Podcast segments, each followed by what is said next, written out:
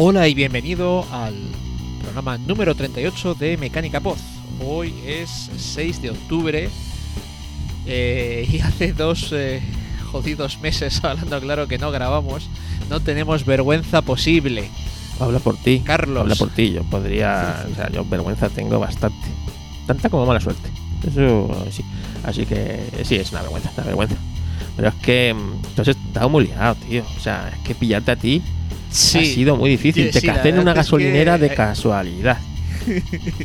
Est- est- está, está movidito, sí, sí que está, sí que está complicado. Verdad Es que entre eh, eh, vacaciones, eh, comprar, vender furgonetas. Porque sí, amigos, sí, sí. Le- durante un momento la flota de furgonetas de esta casa se incrementó en una unidad. Eh, llegué a tener dos. Yo he intentado adoptar una para mi casa para hacerle sitio, pero mm, tuvo mejor, mejor fin. La verdad es que has tenido un final de verano, digamos, movido. Sí, sí, esto. Eh, eh, yo además siempre cuento, cuento lo mismo. porque, claro, la gente. o sea, ha, ha habido gente que me ha visto la nueva y no había visto la anterior todavía. Y dice, pero, pero no acababais de comprar otra. Sí. eh, Bueno, sí. Tenía un año. Bueno, ya sabéis, queridos amigos, eh, todo el lío que eh, tenía con el tema de la famosa etiqueta ambiental. Eh, al final, después de dar muchas vueltas, tocar, eh, bueno, hablar con, creo que hablé con cuatro laboratorios de homologación, eh, dos ITVs, el INTA, IDIADA, Volkswagen. Volkswagen. Bueno, no, no había manera de que reconocieran la modificación hecha en Alemania. Curiosamente, en el último manual de reformas del ITV de, publicado de mayo, ese- esa modificación de poner un filtro de partículas para pasar de norma euro sí que se permite, pero para vehículos industriales, para la furgo como está como turismo, ¿no? No deja de, no deja de tener gracia la cosa. Eh, y bueno, existe la pequeña posibilidad de que más adelante, igual que lo han permitido para vehículos industriales, lo permitan para turismos. Pero claro, eso yo no contaba con ello. Y estuvimos pensando, ¿qué hacemos? Eh, ¿Aguantamos? ¿No aguantamos? Eh, la verdad es que nos daba bastante pereza meternos en, en una furgo nueva. Eh, sí, sí, eh, mm, no te sé lo que he dicho, ya veréis cómo va a acabar esto. Eh, daba pereza, Nos ¿eh? daba bastante pereza meternos. sí, sí, nos daba pereza. Madre mía. Lo que debe ser pereza es aguantarte a ti todos los días en casa contando estas cosas cuando vienes de trabajar. O sea, yo ahí me pongo en el lado de la parte contratante, la segunda parte, y digo yo, mira, esto, esto no puede ser. Sí, sí, alguna tiene ganado el cielo. No, a ver, todo esto empezó eh, cuando hicimos el, el viaje a las, a las Landas eh, en julio, que lo estuvimos comentando, de oye, pues mira, el modelo nos gusta, eh, no necesitamos eh, que no necesitamos saltar una California que tenga techo, ni siquiera necesitamos más motor, ya nos hemos acostumbrado al de 105 caballos y tranquilitos. Pues ¿por qué no buscamos eh, una igual, eh, pero un año más joven o así, eh, para mm, poder pillar la etiqueta? Y a lo mejor podemos hacer el cambio, pues eso, pues por a lo mejor pues mil, dos mil pavos, lo que te cueste de, de- lo que saques de vender una a comprar la otra. Claro, no, la teoría era esa, ¿verdad? Eso lo estuvimos hablando y, y tenía bastante sentido, ¿no? Sí, no, era un plan sin fisuras. Era un plan sin fisuras. Hasta que te vas a buscar al mercado de segunda mano y compruebas que eh, lo que habías tenido el año anterior era mucha suerte en pillar una unidad que no estuviera destrozada. Porque lo del mercado era, o sea, de- pero absolutamente desastroso. Eh, recuerdo una unidad que, que, que, que, que, vamos, que teníamos vista en, en tarifa. Eh, y aquí vienen consejos para cuando vendáis vuestro coche, queridos amigos. Eh, yo para empezar no estaba muy por la labor de contactar al tío siquiera, porque mira, ya que hagas las fotos de la furgo y no te molestes, o sea, pero ni en limpiarla para hacer las fotos, ni en quitarle todos los trastos que tienes dentro, ¿sabes? Ya dice que eres un poco de jabete. para mí eso es lo más normal del mundo. Yo cuando voy a hacer fotos a pisos que van a vender, te puedes encontrar dentro del piso cualquier cosa. Ya, ya, ya, pues eh, yo, yo, mira, yo personalmente, yo, joder, si haces una foto de, del cuenta kilómetros para que se vean los kilómetros, que me parece perfecto, al menos coge una bagueta y pasa el puto polvo. No sé.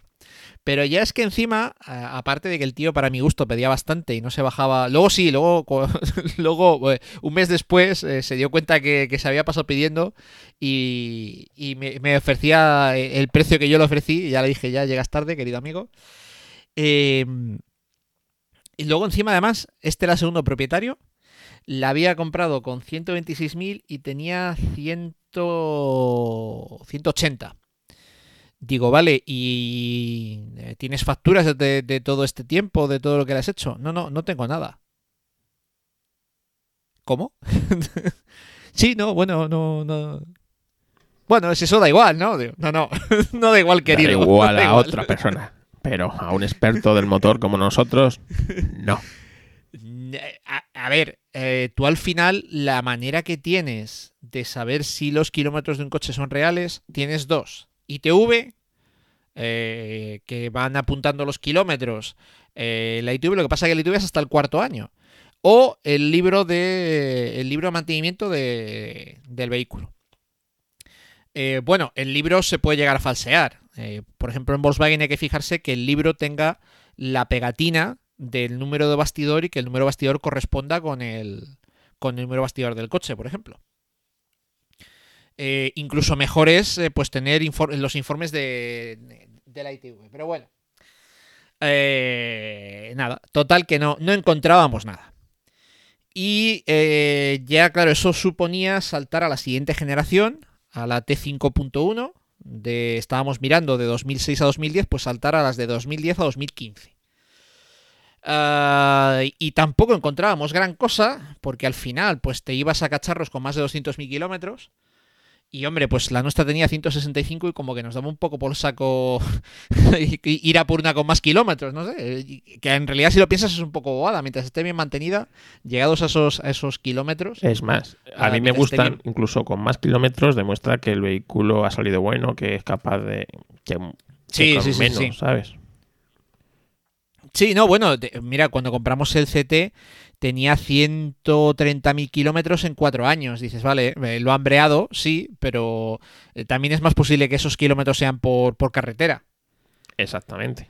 Que siempre, es mejor Que, siempre es mejor que por ciudad. Y todos conocemos casos ah, de coches con 500.000, 600.000 kilómetros y en perfecto estado de revista y que no realmente parece que tiene esos kilómetros. Exacto, exacto. Entonces, eh, el problema es que eh, ese salto de generación a la T5.1 ya no era un salto de 1.000-2.000 euros, ya se planteaba un salto de 5 a 7.000 euros. Para luego encima tener la etiqueta B, que la etiqueta B en 2028 en Madrid ya la capan. Eh, que dices, bueno, a ver, quedan años. Vamos a ver cómo evoluciona esto. Que... Sí, bueno, sí, de aquí a 2028 a ver dónde estamos. Mm, a ver, eh, lo cierto es que el año que viene todos los municipios de más de 50.000 habitantes tienen que presentar eh, zonas de restricción al tráfico eh, por etiqueta ambiental. ¿Cómo lo hagan? Vaya usted a saber. En Barcelona a día de hoy, sin etiqueta no entras. Pero no entras a nada. Ya, pero bueno, eso es Barcelona. En el centro de Madrid, pues también lo mismo. O sea, yo con el centro de Madrid, con uno de los coches sin etiqueta que tengo, voy a aparcar en un parking en la zona que no es el Madrid Central Este, que no puedo pisarla con ese coche, ¿vale? Pero es cierto que se ponen las cosas complicadas. Mejor tener etiqueta. Se ponen las cosas, se ponen las cosas complicadas, sí. Y em, claro, ya eh, viendo un poco tal, eh, vimos una T6, eh, que la T6 es de 2015-16 ahora, Em, vimos una T6 eh, muy barata, muy barata. Eh, ya, era un ya no era un salto de. Ya era un salto de 10.000. la, T6 era muy barata. Con no llegaba a 4 años y 90.000 kilómetros. Y bueno, lo, que más me llamó la atención es que la vendía un concesionario oficial. O sea, de otra marca, no Volkswagen. Eh, la vendía un concesionario oficial. Que no te quiero decir que no era un compraventa manolete. No, no, eh, con, su garantía oficial. Sí, sí, con su garantía. Eh, lo curioso es que, bueno, pues al ir a verla, la llevamos a la Volkswagen, pasan el número bastidor y empiezan a saltar todas las alarmas. Y menos mal que se nos ocurrió confirmar en, la Wagen, porque, bueno, pues no, no, no me he dado buena espina. Y mira, acerté porque pues lo más probable es que esa furgo la hayan afeitado de kilómetros, porque el problema es que hasta el cuarto año no hay registro en la ITV de kilómetros. El único registro posible es el de las revisiones del fabricante. ¿Qué habían hecho? Le habían pasado la primera revisión a los 40.000 en un año. O sea, en un año le habían metido 40.000 kilómetros. Que para empezar ya mal, porque ya vas tarde. Porque esa eran 30.000, no 40.000. Pero bueno. Pero es que luego no había vuelto a pasar por un servicio oficial Volkswagen hasta mayo de este año con 88.000. Y problemas de culata y de FAP, de filtro de partículas diésel. Que no arreglo en la Wagen. Así que a saber cómo, cómo estaba aquello apañado, o vaya usted a saber. Pues sí. Eh, lo más probable es que la hayan breado de narices y la hayan afeitado antes de ir a la Wagen, como mira, uh, pues... Eh, eh, ah, sí, sí, mira, sí, tiene 88. Y esto lo sabemos porque tenemos un contacto en la Wagen que no lo pudo mirar. Sí, efectivamente. Hombre, a ver. Así que desde aquí, querido contacto, que tú sabes quién eres. Gracias. sí, sí, sí. Efectivamente, porque tenemos un contacto en la Wagen. Cierto es que si tú vas a comprar un coche a, un particular, eh, mucha gente lo hace eh, porque, claro, tú con el, con el número bastidor, tú no, a, ti no te dan, por ley de protección de datos, que esto es un poco bobada, pero bueno, pues con el número bastidor no te dan el historial de un vehículo. Eh, otra cosa es que tú vayas con el dueño al concesionario oficial a que le hagan un chequeo. Que en un coche de ya un cierto dinero es una cosa que nunca está de menos. Porque incluso puede haber cosas que incluso el dueño no conozca y que están ahí. Eh, ¿Sabes? Que, que, puede ser, vamos, que incluso fuera parte de posible mala fe por el dueño, que también lo hay, puede haber cosas que incluso el dueño ni siquiera sepa y que en el momento en el momento que lo subes a un elevador canta, como yo que sé, un fuelle en una transmisión, por ejemplo. Sí, además que muchas veces pasa eso, ¿eh? Eh, vas a cambiar el aceite o lo que sea, subes el coche al elevador, te metes por debajo y ves, pues es un fuelle, ves un, pues un cualquier cosa. Sí, un, un, goteo un tubito, el tubito del freno ya picado, ¿sabes? Cualquier cosa de estas y dices, Uy, pues toca, toca hacer esto.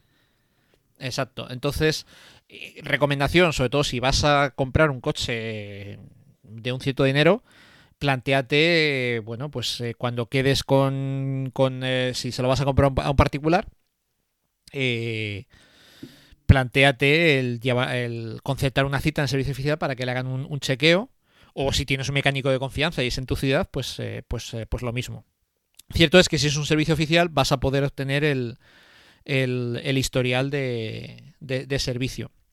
Esto, cierto es que la mayoría de marcas alemanas tienen una base de datos de historial de servicio eh, común para todos los talleres, pero sinceramente no sé si esto es una práctica habitual en el resto de marcas. O sea, no sé si Toyota también tiene ese historial de servicio todos los talleres. Esto es una cosa que, no estaría de menos averiguar. Y digo Toyota por, por una, vamos. Estaba en mute. Sí, exactamente. Pero que estas cosas, o sea, hay que mirarlas, no hay que confiar en el, en, el vendedor, ni aunque sea de concesionario oficial, ni nada. El dicho siempre te dice, eh, de lo que te diga no te creas nada y de lo que tú veas, créete la mitad. Y eso, al comprar un vehículo, lo debemos seguir a rajatabla. Y especialmente con el tema de las furgonetas, como tienen un valor de reventa muy alto y mucho, mucho valor. Con las furgonetas directamente hay que asumir que son culpables hasta que se demuestre lo contrario. culpables hasta que se demuestre lo contrario. No, la presunción de inocencia no, es presunción de culpabilidad. Eh, porque, o sea, claro, eh, un coche, o la mayoría de coches, tiene una depreciación tan alta que en el momento que pasa el tiempo, eh, pues eh, el valor de mercado baja mucho y no hay un, un, interés en coger una unidad eh, y, apañarla malamente y, venderla ganando dinero. Pero con las furgos es diferente. Las furgos se deprecian muy poquito. por el paso de los años y lo que más se tiene en cuenta es el tema, el tema kilómetros. Entonces hay un incentivo fuerte para que alguien, algún desalmado, las afeite. Y de hecho, eh, cuesta encontrar furgos, no te voy a decir que estén afeitadas, pero que no sean sospechosas. Y además de Volkswagen, porque es como un micronicho dentro de las furgos donde es muy difícil encontrar esa unidad que estás buscando, bien de kilómetros, bien de... Eh, bueno, pues lo que estás buscando, ¿no? Que esté razonablemente conservada, bien de kilómetros y tal, porque es la furgoneta por excelencia para este tipo de cosas. Sí, sí, sí, es, eh, así. Entonces, bueno, uh, al descartar esa de T6 tan barata, Claro, la ventaja de la T6 es que ya tiene la etiqueta ambiental C, que es la última etiqueta que han, que han sacado y que en principio pues debería de otorgar más, eh, más paz mental en cuanto a posibles restricciones futuras. Pero bueno, ¿qué vaya usted a saber? claro, al descartar esa tesis tan barata, estuve hablando con, el que me trajo ah, la, furgoneta, la, la, otra, la T5, y le dije, oye, si me traes una T6 de Alemania, y dice, no, bueno, yo te traigo lo que quieras. Yo normalmente no las traigo, no me las piden, pero oye, pues. Y más o menos, pues eso, eh, estuvimos hablando y más o menos se ponía la cosa, ya se subía en el entorno de los 30-31 para traer una unidad con, con eso, 4 años y unos 100.000 kilómetros, más luego, claro, súmale, hazle una distribución y un mantenimiento completo pues, eh, pues casi súmale otro, otros mil pavos entre eh, Ponte bien esta etiqueta. Y en esas estábamos. Eh, además, nos íbamos a ir de vacaciones con la T5, íbamos a bajarnos al sur con ella. Y aparece en Mérida, que casualmente esto aparece tal que un miércoles, miércoles por la tarde, porque llegó un momento que, queridos amigos, no se podía poner a la venta una multivan en España sin que yo, sin que yo no me enterara. Tenía todo tipo de alertas en todas las plataformas. Y, bueno, resulta que la Volkswagen de Mérida tenía una T6.1 eh, con el restyling, una unidad en stock eh, que la dejaban en 35. Y mm, ya, claro, dices, bueno, pues, pues chico, mm, ya metidos en harina, 4 eh, o 5 mil más sobre esos 30-31 que nos lo estábamos planteando, y, pero es nueva, pues mm, claro, ya, ya, eh, metidos en, esos, en esas cifras, ya 4 o 5 mil más, pues ya dices, pues, pues mira, bueno, nos tiramos a nueva. Sobre todo teniendo en cuenta que no se te va a depreciar tanto, que eh, vas a tener ya la etiqueta buena ambiental, tu garantía de vehículo nuevo y bueno, realmente a ese precio sí merece la pena porque realmente ¿cuánto te estás ahorrando? Te estás ahorrando una pasta. Bueno, precio de configurador de la Wagen 48.000.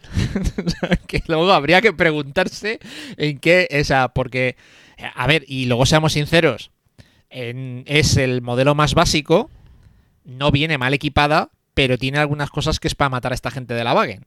Como por ejemplo, eh, 1, 2, 3, respondo otra vez, caja de cambios de 5 marchas. Que dices, ¿cómo sois tan cabrones, hablando claro? Sí, sí. en, en 2020. Eh, claro, era una unidad en stock y bueno, pues no se podía elegir. No, eh, como he tenido pocos coches blancos, pues uno más. Esto manda narices también. Eh, y bueno, pues eh, claro, eh, ya digo, precio de configurador de la Wagen 48. Lo que pasa generalmente esos precios de configurador, o sea, lo habitual es que sobre ese precio te hagan mínimo un 10%. Y se dice que si consigues un 16% sobre el precio de configurador, digamos que está muy bien. Que ya rascar más de ahí es difícil. A mí me hicieron un 28,5. Está muy bien. Está muy bien. Está muy bien. está tan bien como que si tú ahora mismo pusieras esa furgoneta en venta, la pondrías por ese precio. Sí, bueno, de hecho, eh, en, la propia, en la propia plataforma de venta de segunda mano de los concesionarios de Volkswagen, el Daswell Auto este, es que me hizo mucha gracia porque esa eh, eh, la misma la porque al final bajamos de vacaciones con la T5 cargada y fuimos directos a Mérida a verla y nos calentamos y, dimos, y, firmamos el, el contrato de venta y tal, ¿no? Y esa misma noche, eh, pues es de esto que dices, como al final las cosas que son tan rápidas, a todos nos gusta reflexionar, ¿no? A mí no. Y es como dices, la ha liado, la ha liado, la ha liado, ¿quién me manda a mí y tal? Y eh, en el momento que entro en el Daswell Auto y veo que venden una T6, que no una T61. O sea, eh, una T6 es el modelo que acababan de quitar en noviembre del año anterior, con, no sé si eran 30.000 kilómetros y el mismo acabado, o sea, y mismo motor, mismo todo, eh, con 30.000 kilómetros por más dinero que lo que me estaba costando a mí esta. Y dices, bueno, pues a lo mejor la estamos comprando barata. Bueno, pues sí, es que es que te estaban vendiendo una furgoneta nueva a precio de segunda mano. Es que es, Tal es cual, tal muy cual. difícil decirle que no eso, aunque no sea exactamente lo que tú buscabas. Claro, yo en principio, pues, pues no teníamos intención de gastarnos tanto, pero eh, también es verdad que, mira, en el momento que ya tienes que cambiar, mm, claro, puedes decir, eh, lo que no tienes que haber hecho a lo mejor era comprar la primera eh, y, haber mirado más el tema de la etiqueta. Claro, es que cuando yo lo hice, el tema de la etiqueta no era un problema, porque pues eh, solo era un problema en, Ma- en Madrid Central y al centro de las ciudades nunca vamos con la furgo, siempre nos quedamos a las afueras o tal. ¿Sabes? No, no- ¿qui- ¿quién, de hecho, en, en Madrid, que es el mayor problema, porque baj- bajamos mucho, eh, si recuerdas, Almeida estaba todo el rato quejándose de Madrid Central y que iba a quitar. ¿Quién nos iba a decir que iba a sacar un plan Ya, peor? pero es que son unos sinvergüenzas como todos los políticos. ¿Vale? O sea, eh, porque es eso, es decir, es- se aprovecha para llegar al gobierno diciendo eso para luego hacer lo contrario, ¿no? Eso debería estar penado. Es decir, si tú te has comprometido a hacer esto, esto es un contrato firmado con tus votantes, estás en el poder, lo tienes que hacer sí o sí, y si no, pues, pues atenta a las consecuencias, ¿no? Pues es una vergüenza lo de Almeida, porque yo estoy anti-Madrid Central, ¿vale? Totalmente. Eh, ante todo, es, evidentemente, ante todas estas medidas, pero sobre todo ante, ante Madrid Central, y lo que han hecho es eh, de, de prohibir que, que, bueno, que una gran parte de los vehículos puedan circular ahí. Cuando luego no te descuentan, No, no, no, te eh. quitan el porcentaje en el impuesto de circulación de la ciudad, ¿eh? De que tú no puedes viajar Claro, no, por es que ese en- porcentaje en de la ciudad. El, el- el plan en Madrid es, me parece que el año que viene, sin etiqueta, hablamos, el año que viene ya no puedes entrar dentro de la almendra de la, de la M30, tiene un pase. Eh, 2022 no puedes entrar dentro de la M40. Y 1 de enero del 24 no puedes entrar a nada del municipio de Madrid. Que eso incluye el aeropuerto de Barajas, por ejemplo. Y, trozos de la M50, que no sé cómo lo van a hacer. Porque, o sea, si tú vienes de Burgos y quieres ir a Córdoba, no sé cómo lo vas a hacer. Bueno, vamos a ver, porque tenemos una encima como para andar tocando a la gente las narices con todas estas cosas, ¿sabes? Eh, antes de todo eso tenemos unas elecciones y bueno, y tenemos una crisis que se va a llevar muchas cosas por delante. Eh, ahora mismo, otra cosa que está el mercado, tú lo has, oí- lo has oído, eh, los coches que más se venden ahora mismo eh, son coches de 2.000 euros. Esos coches, la mayoría Sí, sí, no sí, sí, tienen claro, claro. ni etiqueta ambiental ni distintivo de nada. No, no, porque eh, pa- para empezar, claro, mucha gente le ha cogido miedo al transporte público. eh, y, y claro, pues eh, gente que antes eh, no necesitaba el coche para ir a trabajar, ahora pues está cogiendo cach- cacharros. Que a ver, eh, yo he tenido cacharros, tú tienes cacharros de 2000 de 2.000 Y euros. yo sigo buscando cacharros Pero- de 2.000 euros. Pero eh, cierto es, seamos sinceros, no es lo mismo que un Petrolhead tenga un cacharro de 2.000 euros, mm, que lo vas a ver eh, mantener y, y tener a- al día, que eh, la mayoría... Y esto no va por ningún oyente de este podcast, yo creo, pero la mayor- muchas personas, para muchas personas el coche es un electrodoméstico, Para la mayoría. que le lleva de un sitio a otro Para la mayoría. si- sin más. Y el problema de ir a esos coches eh, tan viejos es que la siniestralidad va a aumentar. Porque, pues porque, porque esos coches viejos, pues si no se mantienen bien, eh, pasan cosas, básicamente. Bueno, yo, yo soy de los que me voy de ruta con coches viejos, mucho más viejos que el mío, ¿sabes? Entonces, eh, pero claro, están bien mantenidos, son coches cuidados, pero es cierto que Claro, el sí, sí, sí. típico coche que es para la mujer, que no sale de un núcleo urbano y tal, pues posiblemente cuando te pongas a mirarle tiene unas ruedas bastante jodidas y, y bueno, pues eh, es así. Entonces estas cosas eh, siempre hay que, hay que andar mirando. Pero bueno, eh, el caso es que nada, al final, pues eh, pillamos la, la, T61.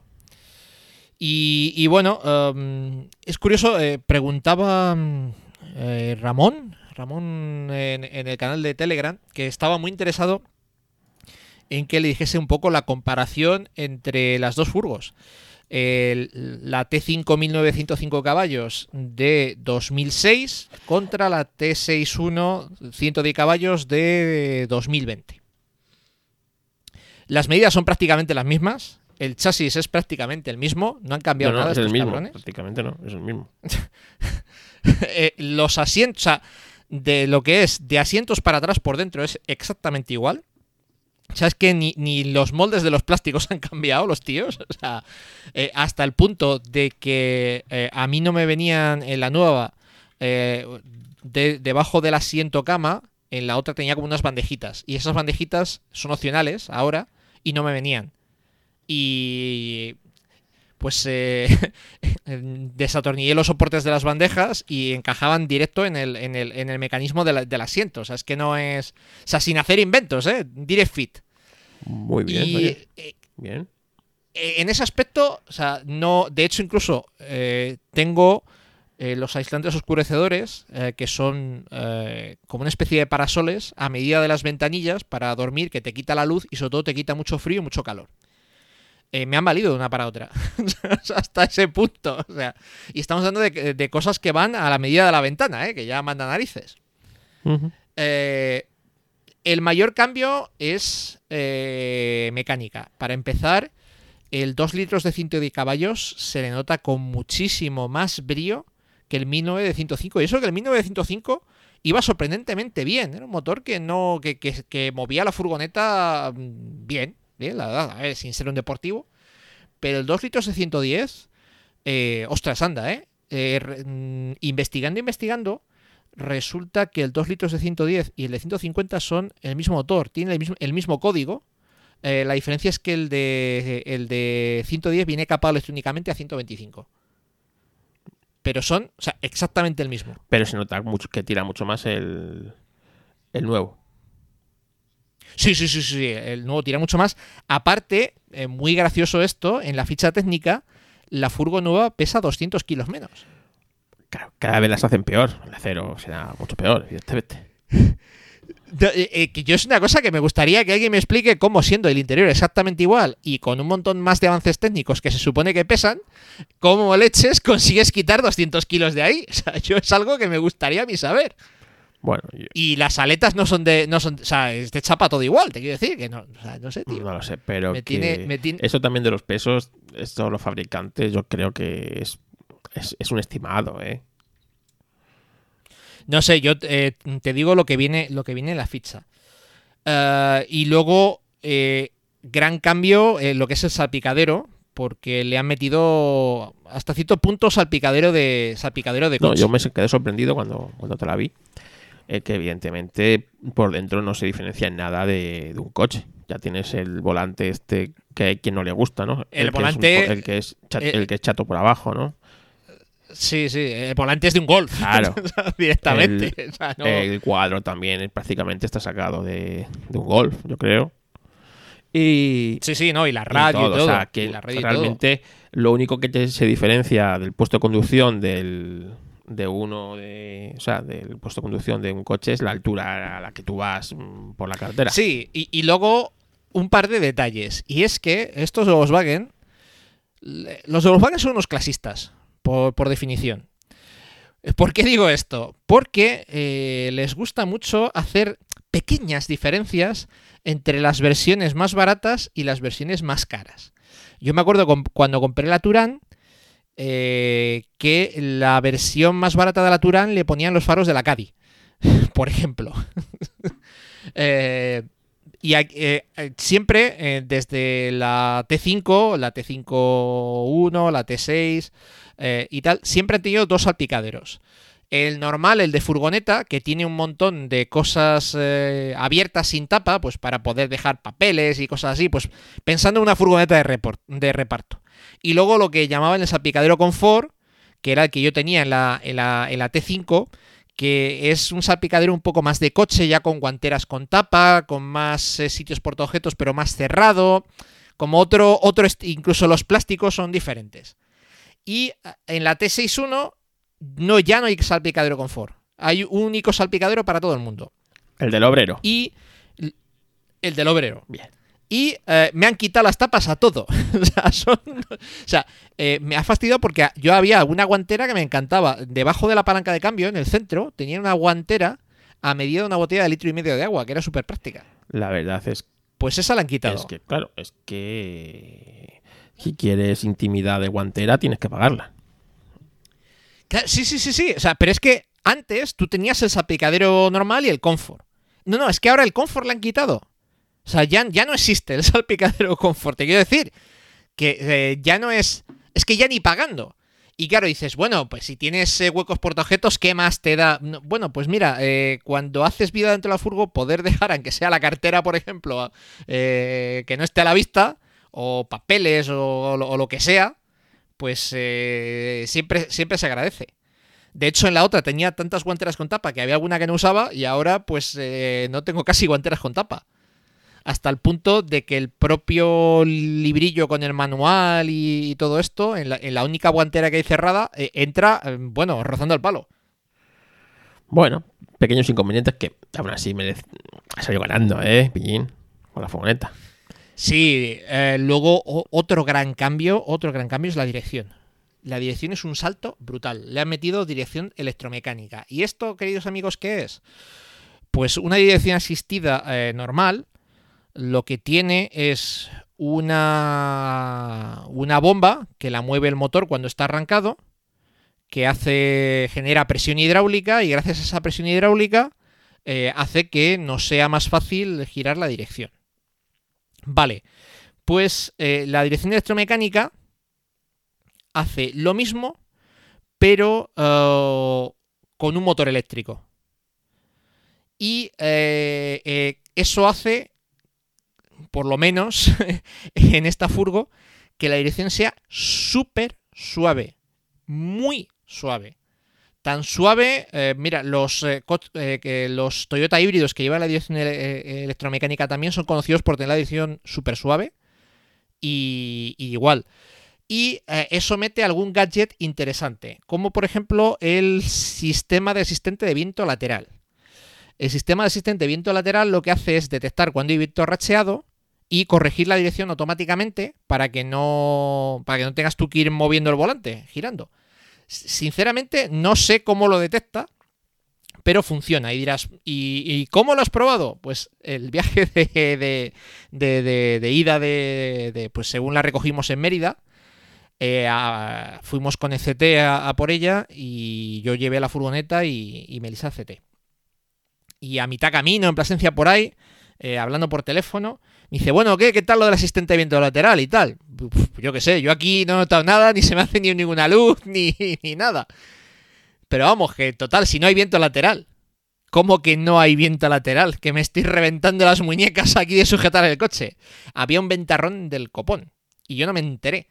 Ergo, el sistema funciona. Sí, debe tener varios sensores, entre ellos algún giroscopio y sobre todo el, bueno, eh, cuando el viento lateral empuja, suele empujar bastante también el tema de los amortiguadores, o sea, hacia un lado la furgoneta. Date cuenta que es, un, es como una vela, una furgoneta. Entonces, eh, bueno, está bien, ¿eh? yo sé lo que es viajar en furgoneta con viento lateral y furgoneta descargada, que es peor. Y, realmente sí se nota el viento lateral, es muy peligroso. Sí, sí, sí. Y luego, eh, bueno, todo el sistema de infotainment con CarPlay integrado. En ese aspecto, CarPlay ya tenía la otra, pero con una radio Stan Márquez. Y, bueno, también como gadget eh, llamativo para un coche de su segmento, es, eh, bueno, tiene el, botón de SOS, que creo que es obligatorio en todos los coches homologados desde el año pasado o algo así, que en, caso de accidente llama a 112 o tienes un botón para llamar a 112. Tengo también un botón de información eh, que no sé exactamente para qué sirve. Creo que si le das puedes hablar con alguien de Volkswagen para preguntarle si hay un restaurante o algo así. Y un botón con una llavecita para pedir asistencia técnica a Volkswagen que no he probado. Eh, pero es que también tengo una aplicación, eh, la aplicación WeConnect, que me permite ver el estado del vehículo, eh, comprobar, o sea, tengo registro, puedo ver en dónde está, está todo el rato conectado a internet sin, sin yo tener que pagar un eh, haberle puesto una SIM ni nada por el estilo, esa, esa conexión la pagará Volkswagen. Eh, yo puedo ver en todo momento si están las puertas abiertas, eh, acceder a todos los registros de consumo de, de- combustible del ordenador de a bordo. Incluso durante el primer año me lo dan gratis. Puedo abrir y cerrar la furgoneta con el móvil y encender, dar el, dar el claxon con el móvil. Que bueno, pues salvo para quedarte con la gente de la gasolinera. mm, Hombre, no sé, a, lo mejor lo de abrir la furgoneta con el móvil tiene, tiene su aquel. Pero claro, el problema es que el primer año me la dan gratis, luego son 72 eurazos. Y no me veo yo pagando eso para poder abrir la furgoneta con el móvil una vez. Son las chorradas esta de los de las marcas, macho, que es que no se enteran, ¿eh? Es que de lo que va el mundo. Pero bueno, oye, eh, quieren meter como el veneno, ¿no? Que sea algo imprescindible para ti, para que luego pagues. Es que es una, una- es una Sí, to- sí. una co- cosa más tonta, macho. Bueno, me contaban que en BMW el CarPlay es por, por suscripción Sí, anual. ¿eh? setenta y tantos euros anuales. que- O ciento y pico, me parece. Vamos a Luego nos quejamos de los, te- de los teslistas o de los o de los o los de los Sí, sí, fanboys de no, no, Apple, bueno, pero es que esto- estas cosas a mí me crispan. Y luego, bueno, pues de, equipamiento viene con sensor de parking delantero y trasero. En la otra tenía montado cámara marcha atrás. Eh, bueno, la puedo llegar a montar la cámara marcha atrás si me caliento un día de estos, porque eh, como hay versiones con cámara, está todo estudiado, como quien dice. Pero si te soy sincero, eh, como viene con los sensores de parking, que además los sensores de parking te hacen representación gráfica en la pantalla de la furgo de por dónde te está viniendo el palo, digamos, no estoy echando de menos la cámara. No, Fíjate. bueno, pues No, no, no, yo, pe- yo pensaba que le iba a echar más, más, más de menos, pero me están resultando muy útiles. eh, ya te digo, más que el sonido es la representación gráfica con unas barritas que eh, eh, para cada sensor que te dice un poco por dónde, ¿sabes? Por dónde te, te está el obstáculo. Mm, No estoy echando de menos la cámara. Probablemente no se la ponga, fíjate lo que te digo. bueno, como los hombres ahí Eh, ah, conduciendo, ojo, aparcando como antaño, ¿eh? Ay, madre mía. Y luego, bueno, los mandos al volante, que era una cosa que no tenía en la T5 y que sí que echaba bastante de menos, la verdad. Eh, volante, de, volante y pomo en cuero, lujo asiático. Eh, ¿Qué más? ¿Qué más? ¿Qué más? ¿Qué más? Eh, bueno, mm, tiene toda- todas estas pijadas del grupo Volkswagen de que si giras el volante más de X grados a baja velocidad se enciende la antiniebla de ese lado para hacer iluminación de giro. Mm, Bueno, ¿y qué hiciste con la otra? Cuéntanoslo. Pues. eh, Porque si la mira, aventura claro- de comprar una furgoneta es apasionante, la de venderla no debe ser menos. Bueno, la de venderla ha sido. La de venderla ha sido. A ver, lo primero, teníamos claro que ya que podíamos, queríamos comprar primero y vender después. ¿Para qué? Para tener en todo momento furgoneta. eh, y porque mm, si tú vendes primero y compras eh, después, al final, eh, mm, pues estás con la prisa, ¿sabes? Eh, cuando vendes, quieres vender rápido, no vas a poder aprovechar. O sea, la oferta que yo he aprovechado no la habría. Ya tendría que haber tenido mucha suerte para, para, ¿sabes? Para que hubiera coincidido justo que venda la furgo y en ese momento está esa oferta. Si tú quieres vender para comprar, pues cuando compras vas a comprar lo que, lo que encuentres. Y claro, mm, pues solo, ah, ya no sé si lo que me he ahorrado, pero sí he podido acceder, o sea, haciéndolo de esta manera he podido acceder a un coche que de otra manera habría acabado con uno de segunda mano. Es así, eh, no, no habría cedido a, a esta oferta de nuevo ni de coña. Ah, y bueno, ya ah, cuando la, cuando la cogimos en, en Mérida, que tardaban un par de semanas en dármela y demás, ya fui anunciando la, fui anunciando la vieja. Y bueno, eh, la anuncié, bueno, Wallapop, eh, Fa- Facebook Marketplace, mil anuncios. eh, vale, primera cosa, mm, podéis no anunciarla en los demás sitios, anunciarla en Wallapop. El 98% de la gente que me ha contactado ha sido por Wallapop. Las cosas como son. Con lo que si queréis podéis no, no poner tantos anuncios como puse yo que, y os lo podéis ahorrar. Porque ya digo, 98% de la gente me ha contactado por Wallapop. Luego, eh, pues mira, no era yo el único que le preocupaba el tema de las etiquetas. Y eh, luego me pasó una cosa muy graciosa. Graciosísima de acabar en la policía, ¿verdad? Estoy muteado. Eh, sí, sí, lo primero que tienes que hacer es acabar y poner una denuncia. Vete a saber lo que pueden hacer esa gente. Pues sí, resulta, queridos amigos, que, eh, bueno, un domingo me, me manda un mensaje un tío que está súper interesado en la furgo, ah, que luego cuando acabe de trabajar me llama. Me llama el tío, eh, bueno, me pregunta un montón de cosas, eh, le mando fotos, le mando un vídeo.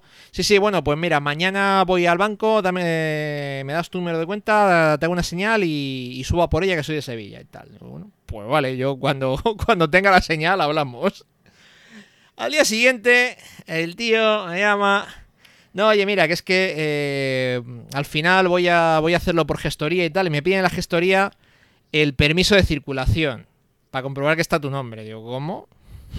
Ahí ya me empezaron a saltar las alarmas. Porque no, amigos, si alguien nos pide el permiso de circulación, no hace falta el permiso de circulación hasta el último momento. ¿Sabes? Para hacer un contrato de arras. Eh, no hace falta un permiso de circulación. Con la ficha técnica, en todo caso, sobra. Y hasta dar la ficha técnica es discutible, si, si nos apuramos. Pero bueno. Uh, yo, eh, bueno, hice una foto así al permiso de circulación, pero de canto para que no se, y que no se veía, solo se veía mi nombre y la matrícula, ¿sabes? Para no poder imprimirla, digamos, y, usarla. Y no volví a saber de este, de, este señor. El tío me iba dando largas, me iba dando largas hasta que ya el día que recogimos la furgo en, en, Mérida, ese día tuvimos que subir corriendo porque el tío dijo que a las 8 en, en Valladolid. Bueno, llego a Valladolid, dejo una furgo a toda prisa, eh, corro, voy a la otra donde he quedado, eh, 15 minutos esperando, media hora esperando, 45 minutos esperando. Entre tú y yo, yo sabía que no iba a subir. A ver, a ver, si lo sabía hasta yo. lo sabía hasta yo. lo que pasa que, bueno, oye, eh, tampoco me costaba mucho ir a esperar. Eh, y a ver, o sea, si esto yo, yo, sabía que iba a acabar en la policía. Eh, el caso es que, nada, el tío no, no, no, solo no aparece, sino que manda un audio el tío, pero, pero esa ubicación que me has dado es de Valladolid, ¿no habíamos quedado en Madrid? Digo, mira, pues te vas a reír de tu. de eso. Y automáticamente me fui a la policía porque digo, bueno, pues esto es que eh, quería mi documentación, pues no sé si para mover una robada, o a lo mejor el tío quiere hacer una suplantación de identidad, o vete tú a saber, eh, me voy a denunciarlo preventivamente. Eh, también te digo que en la policía un poco pues pillé con, con alguien con profesionalidad justita, que no es el caso, habitualmente, pero bueno, pues pillé a alguien con mal día y casi me echa patadas de la comisaría, pero bueno, eh, sí que es verdad que luego eh, se pusieron en contacto conmigo desde, desde comisaría y para decirme que bueno, pues que como ya me habían dicho, el juzgado al no haber, al no haber, claro, en realidad no se había cometido ningún delito, lo había sobre, sobreseído el tema, pero que estuviera pendiente del movimientos en la cuenta bancaria eh, por si acaso intentaban suplantar mi identidad para algo y que bueno, que ahí quedaba por si, si, si pasaba algo, pues que, les contactara. De momento no ha pasado nada, entonces parece que solo se querían quedar conmigo. Uh, bueno, eh, la verdad es que la furgoneta la vieron dos o tres, dos o tres personas y el tercero, un chico de, de Lugo, pues eh, llegamos a un acuerdo y, y, en Lugo está. Hasta Lugo, dijiste la furgoneta.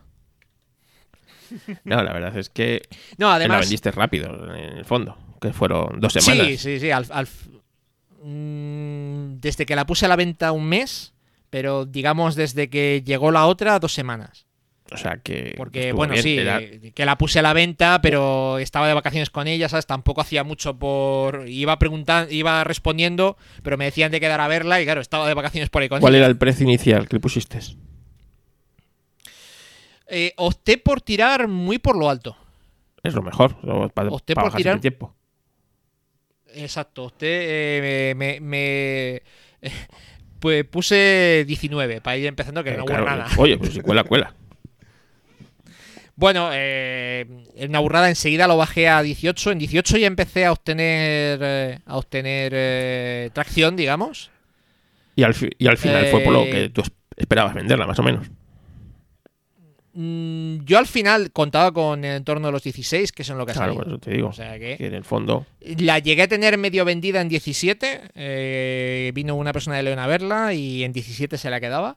Pero me llamó al día siguiente y me dijo que, que mira, que la furgoneta estaba perfecta, que era la mejor que había visto, pero que la había probado y que el motor de 105 caballos pensaba que se le iba a quedar corto y que iba a buscar eh, iba a buscar una más eh, más potente. Digo, oye, pues mira, pues me parece perfecto. Y te diga, bueno, yo pensando para mí, no, no me parece perfecto, yo quería vendértela, pero, pero, que también lo, lo entendí, te quiero decir que era, era una persona que era mm, trabajaba en sanidad y la quería para poder eh, porque para poder viajar porque él decía que no se volvía a meter en un avión Eh, y, y la quería pues eso pues para, para viajar y tal y a ver pues vino a probarla eh, en un Audi A8 te quiero decir Bueno, pues sí, eh, la quería para otras cosas, evidentemente.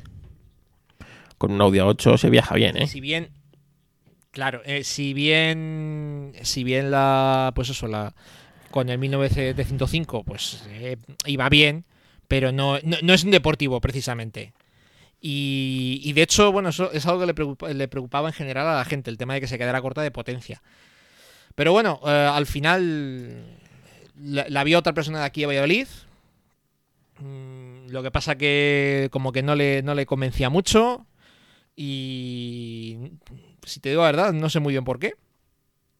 No le convencía mucho. Eh, bueno, sí, ya recuerdo. No le convencía porque tenía siete asientos. Y le dije, digo, bueno, pues eh, quitas dos.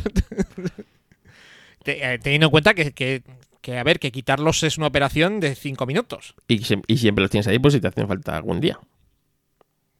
O los puedes vender incluso. Pues nada, no, es que tiene siete asientos y yo la quiero con menos. Digo, trae, me, lo- Chico, me ¿quieres los te quedo yo, yo? que me viene muy bien aquí para la habitación. ¿Sabes? Pues mira, si hubiera tenido más sitio en casa, me lo hubiera planteado, pero como mi casa es muy pequeñita, no. O sea, porque son unos muertos de asientos bien, ¿eh? O sea, no te crees que son pequeños. Si realmente cuando Eh, un vehículo está bien conservado, está bien, el vendedor es un tío serio y tal, y está en precio, realmente no se debe tener problemas para venderlo. Esta semana nuestro amigo común Suso ha vendido uno, Sí, ha sí. vendido su máquina, su, su Porsche, eh, un Porsche 944 del 83 y lo ha vendido en el precio que esperaba y un tío que claro, en cuanto ha visto cómo estaba el coche, cómo está todo, dice, es que es no, que no, y, eh, y- y si te es digo la verdad, a mí me pareció, yo cuando le había anunciado, yo me pareció, digo, hostia, yo hasta pensaba que podía pedir algo más, ¿eh? Pues no, yo pensaba que hasta los 9, pues 10 no, mil... no. Además lo ha vendido por pedir. ese precio, ni siquiera se lo han regateado. Vienen de Barcelona por él, ¿sabes? O sea, eh, cuando. Si es que cuando algo está, te digo, en precio y ves que lo que realmente es oferta es lo que es, ¿sabes? Pues es que no hay mucho más. Y en esto es así. O sea, eh, confianza en el que te lo está vendiendo, que no veas nada raro y bueno, luego tú Sí, pues, o sea, en tu furgoneta estaba claro que es- era difícil que encontrar una furgoneta mejor de esas características. No, de hecho, fíjate, el, el- el que vino con el A8 me lo dijo, que había visto 6 y que esta era de lejos la que mejor, la que mejor había visto. Pues es que el, el- el año y pico que tú has tenido, la de cosas que le has hecho, solamente el haberle forrado los bajos con el... Con, Sí, ¿Cómo sí, se sí, llama eso que le echaste? No, pues fíjate, el, tema, el antigravilla y todo esto, fíjate, esas fotos, eh, eh, yo cuando las enseñaba, además, fíjate que me, que me dio por hacer fotos como podía no, haberla- no haberlo hecho al proceso, ¿eh? Pero las fotos del proceso de, mira, esto es lo que tenía y esto es lo que se le hizo, tranquilizaba bastante a la gente, la verdad. Tranquilizaba bastante a la gente. Sí, sí. Y, y nada, y luego, eh, claro, cosas eh, para vender. Eh, claro, el tema de la garantía cu- cuando vendemos. Tienes eh, dos opciones, dar garantía o no dar garantía. Eh, tú puedes contratar garantías eh, que son como seguros mecánicos que cuestan unos 350 euros Sí. al año. Yo he hecho, eso lo he hecho una vez. Eh, y luego, pues, claro, lo que dice la norma, la ley es que entre particulares no hay garantía. Que lo único que te pueden reclamar son vicios ocultos. ¿Y qué son vicios ocultos? Algo que tú sabías que tenía o que por la naturaleza de la avería no podías no saber que lo tenía uh, y que lo ocultaste al... al ¿Y al cómo se demuestra que lo has ocultado? Claro, ahí viene, ahí viene el tema. Generalmente eh, el comprador tiene que pagar un perito que demuestre que por el tipo de avería que es, tú no podías no saberlo. A no ser que firmes un Porque, papel, claro. una declaración en que diga, mira, te vendo esta furgoneta con esto, esto, esto, esto, esto, esto, esto, esto, que sé que no le, que no le funciona. Otra cosa, Eh, de, hecho, de hecho, es que en el contrato de, en el contrato de ventas lo ideal es apuntar eh, los defectos que tú conoces.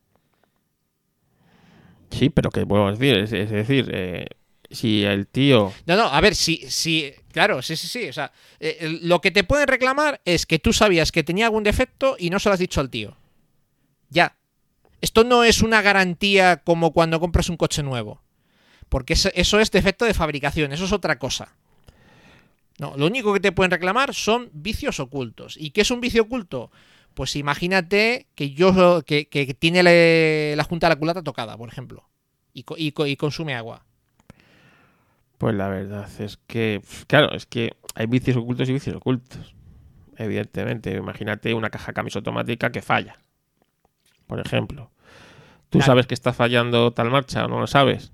Yo, por ejemplo, en el, en el Touareg, de vez en cuando se le enciende la luz de la avería en el, en el, en el grupo de transmisión, o sea, en el, en el tren de rodaje, de rodadura, que lo llama el coche. Pero se le enciende de vez en cuando, ¿sabes?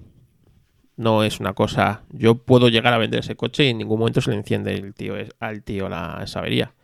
Ya, ya, ya. Eh, si yo no digo nada, les lo estoy ocultando, pero es que es muy difícil demostrar que yo sabía eso, por ejemplo, ¿sabes? Eh, yo en general pienso que lo mejor es tirar de... O sea, yo te lo digo, yo la gente que me ha visitado, yo lo primero que decía era decirles eh, todo lo que yo le había hecho y todos los defectos que yo conocía. Y eso eh, generaba bastante confianza a la gente. De hecho, eh, pues eso, tenía un bollo en un lateral y lo primero que decía, mira, está este bollo que en las fotos no se ve, pero está aquí.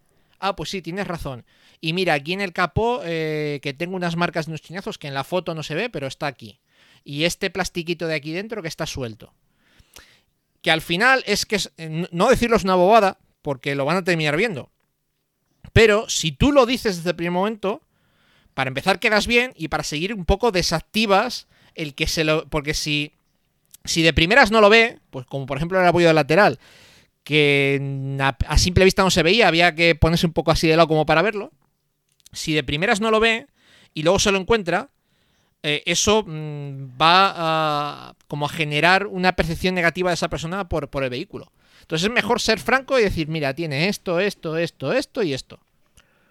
Pues sí, yo creo que es lo mejor, pero cuando eso se nota, es decir, tú cuando estás vendiendo, y esto pasa también con un ordenador o con cualquier otra cosa, ¿sabes? Estás vendiendo un producto y mira, yo sé que esto es así, pero es que también el que compra sabe, pues, oye, es que no es nuevo, que cuando sales de la puerta, a lo mejor, pues, se rompe, estas cosas así. O sea, es que eh, ahí A ver, yo como le dije, yo eh, dije, a ver, yo en mi mano está, eh, yo todo lo que estaba en mi mano, yo he hecho, de hecho, de este verano tenía previsto hacerle un montón de kilómetros. Mira, tengo aquí las pegatinas de emisiones alemanas y tal, porque iba a ir a Alemania, o sea, yo me fiaba de ella. Lo que pasa que, mira, pues nos calentamos, hemos pillado otra y, y ya está. Pero, o sea, no la vendemos, pues sí que es verdad que al haberla tenido un año y venderla, mucha gente tenía suspicacia como, uy, este se la quita porque le ha fallado.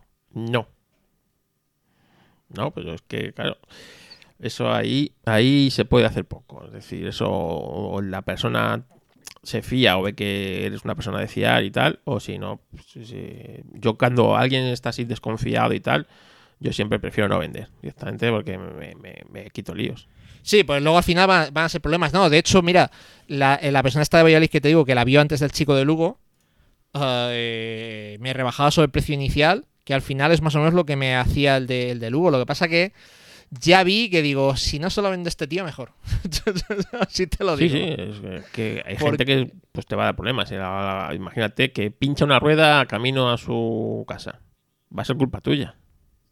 Este, mira, eh, me contó una historia en compraventa buenísima. Que vendió un pavo una furgo y, y era un tío de Sevilla.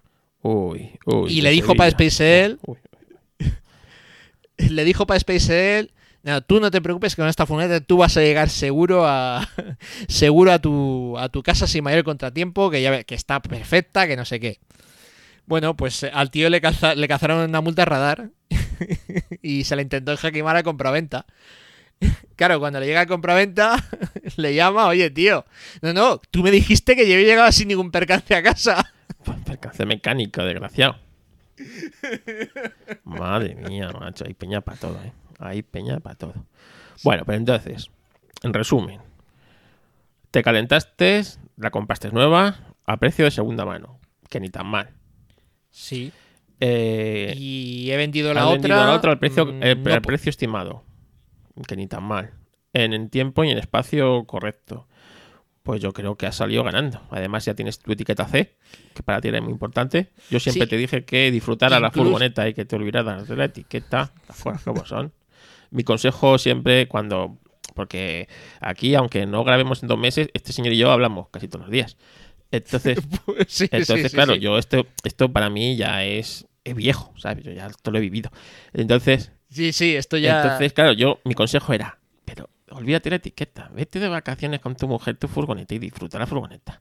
Y vete para allá. Y, cuando llegue el 2024, pues ya veremos lo que hacemos con la furgoneta. Si la, si la tienes aún.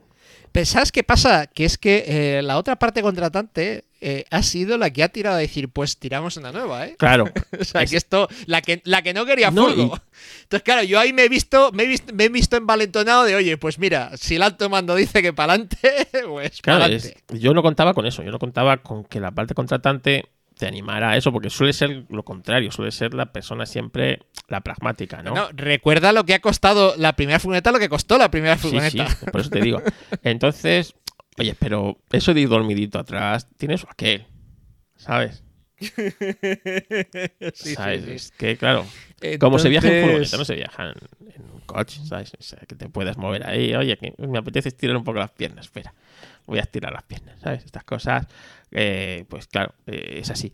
Pero que, que está bien, o sea, que, que yo creo que ha salido, mm, ha salido un negocio redondo, que si lo, lo hubieras pretendido hacer así no te hubiera salido.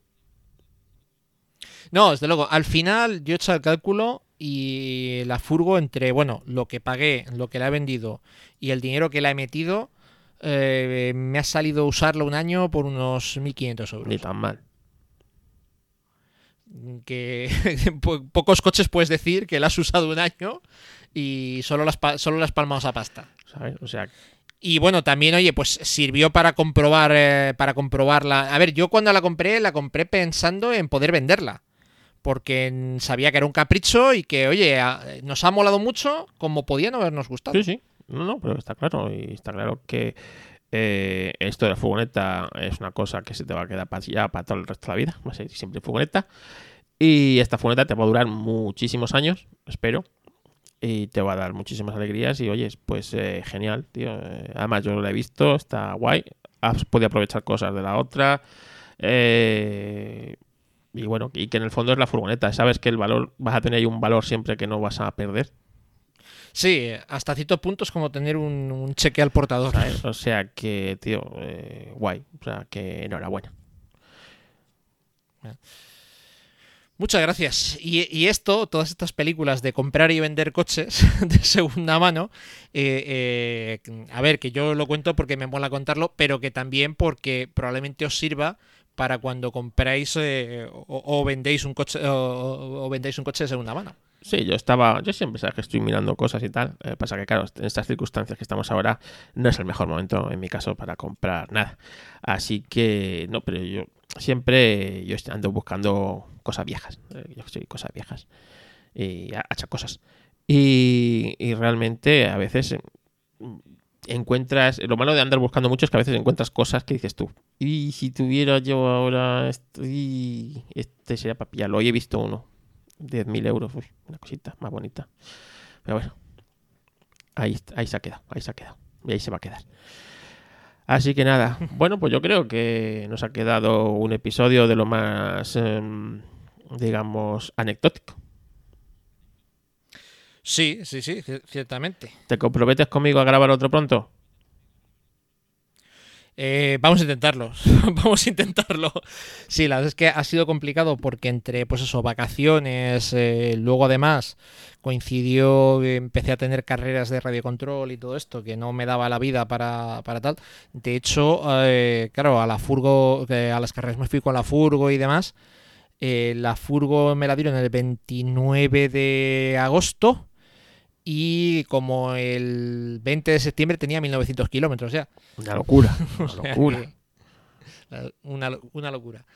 Así que. mm, Así que sí, yo creo que ahora ya mm, volvemos a cosas más normales. Y, y yo creo que vamos a poder grabar antes. Además, tenemos una cosa. eh, vamos a traernos a un invitado para hablar del detailing, de cómo hacer detailing, el detailing o detailing o lavar muy bien el coche, si preferís, o ser un obseso y utilizar mm, cepillos de piel de Mira, jabalí. No Lo sé hemos si descrito era- como cómo tu coche puede tener más potingues que tu mujer. tal cual, tal cual, O sea, tal cual, entonces, tal cual. hemos traído a la persona adecuada, además eh, es un gran amigo del programa. Y eh, si tenéis alguna pregunta, la podéis dejar en el grupo, que se la hagamos, el detailing, ¿sabes? Porque yo, yo ya me he metido un poco con él en este tema. Y, o sea, eh, l- yo te puedo asegurar que yo lo hacía todo mal. Pues, pues no te digo, yo- no te digo yo, porque yo era de túnel de lavado, no te digo todo mal. O sea, eh, es que cuando dices, es que no haces nada bien, es, es lo, que, lo que yo hacía. O sea, eh, así que necesitamos que esta persona nos ilustre lo que es el detailing en lo que es lavar el coche, que eso es importante, y bueno, y todo el mundo que hay alrededor de, de esto, ¿no? Porque luego es cierto que luego tú te vas a la que te laven el coche a ciertos sitios y te clavan 80, 90, 100 euros, eh, a menos que te, que te descuides. Y entonces Sí, eh, sí, sí, con, sí. con- con- vamos a intentar descubrir un poco esto, este mundo, y ver qué podemos hacer nosotros. Y oye, eh, siempre está bien perder un domingo por la mañana y dejar el coche impecable. Pues nada, y antes de acabar, que se me olvidaba, eh, me gustaría em, hacer un comentario y es que, y esto, ¿tú cuántos coches nuevos has comprado, Carlos? Pocos, ¿no? Pero, pero a concesionarios habrá Sí, sí, sido, no, he comprado dos sea... coches nuevos. Y ya dije que no Vale. iba a volver a comprar un coche nuevo. Vale, sabes también como yo que por desgracia, eh, pues cuesta encontrar un vendedor bien, Cuesta, normal. cuesta. Sí. Cuesta. Bueno, pues, ah, eh, oye, fuera de coña, yo no me llevo nada aquí. O sea, lo que voy a decir, yo no me llevo nada, pero eh, en la Volkswagen de Mérida me han tratado, pero fenomenal. De hecho, incluso han hecho algo que no me han hecho jamás, que es llamarme un mes después para preguntar qué tal iba el coche, si iba todo bien. A, a unas sabiendas de que yo no soy cliente suyo, que yo no voy a pasar allí las revisiones. Saben de sobra que soy de Valladolid, no voy a bajar a Mérida a pasar las revisiones. Te quiero decir que ya conmigo no tiene nada que ganar. Pero me llama la atención. Y luego, también otra cosa interesante, ha sido la financiación. La financiación, y vuelvo a repetir, no me llevo nada, pero lo comparto por si estáis en las mismas, que lo sepáis. La financiación la he hecho a través de DealerBest. Eh, la verdad es que una maravilla, todo por teléfono, por mail. Y eh, sobre todo la gracia, me han dado el 4,99. Sin obligarme a seguros ni nada Te por el suspendido con un 5, tío. Y te andan 4.99. Qué gente, verdad. Eh, para que nos hagamos una idea, eh, pues eh, mi propio banco mm, me daba un 7. Pero es que tu propio banco siempre, da igual, tu, tu propio banco es decir, el de todos nosotros, el tuyo propio es el, siempre el peor sitio donde debes ir. Sí, sí, sí. La financiera de la marca, bueno, era muy gracioso porque me ofrecían una financiación al 2,99, pero que luego la cuota terminaba siendo más cara que al 4,99, porque te metían un seguro, otro seguro, el mantenimiento de no sé qué. Qué desastre, macho. Entonces no... Sí, sí, sí. Eh, entonces, oye, fuera de coña, si estáis para comprar coche nuevo de segunda mano, o estos de Dealer eh, es una cosa muy graciosa. Eh, puedes ponerlo a tantos años como eh, 10 menos la edad del coche. Si el coche es nuevo, 10 años. Si te compras un coche de 5 años, pues 5 eh, cinco años. Si te lo compras de, de 6, pues 4 años. Curioso, cuando menos. Y eh, ya digo, sobre todo, eh, como curiosidad, vino un apoderado eh, que además lo más gracioso es que ellos no prestan el dinero, ellos son como un intermediario de mi propio banco. Entonces mi propio banco a través de ellos me ha dado mejores condiciones que mi propio banco. Es una vergüenza. Lo de los, Y, lo vino de los bancos un en este tío, país. un tío de mi banco, vino un tío de mi banco a casa a firmar el, a firmar el, el contrato. Qué vergüenza. De verdad. Que es que. Es que en fin. Así que nada, Bueno, Dealer Best recomendable, la Volkswagen de, de- la Volkswagen de Mérida también. Genial. Así que, bueno, eso, eh, que, que me disperso. que yo creo que ya bastante. Sí, yo creo que sí. que, que habrá que jugar al, a la Sí, a ver si me vuelven a sacar por las cotillas. Como el último día. ¿Sabes? Es que no, no eres de No fiar, soy de fiar, no. No me alegraba que mataran a todos. Te, te pones a, te pones a dar vueltas Luego a la cuando, mesa. cuando era, fanta- cuando era fantasmita, ¿sabes? Estuve siguiendo al malo. Y vi- os veía como los iban rematando a todos. Y digo, no le, no le iban a pillar al cabrón este. Y así fue, no le pillaste. Ay, Dios mío. Bueno, Bueno, pues a ver si grabamos pronto el, el siguiente, Sí, el sí, siguiente sí. Mecánica, Mecánica Pod. Y también el siguiente Histo Racing, que también he estado yo liado y tampoco pude grabar con la frecuencia habitual. Muy bien. Pues sin más. adiós. Adiós.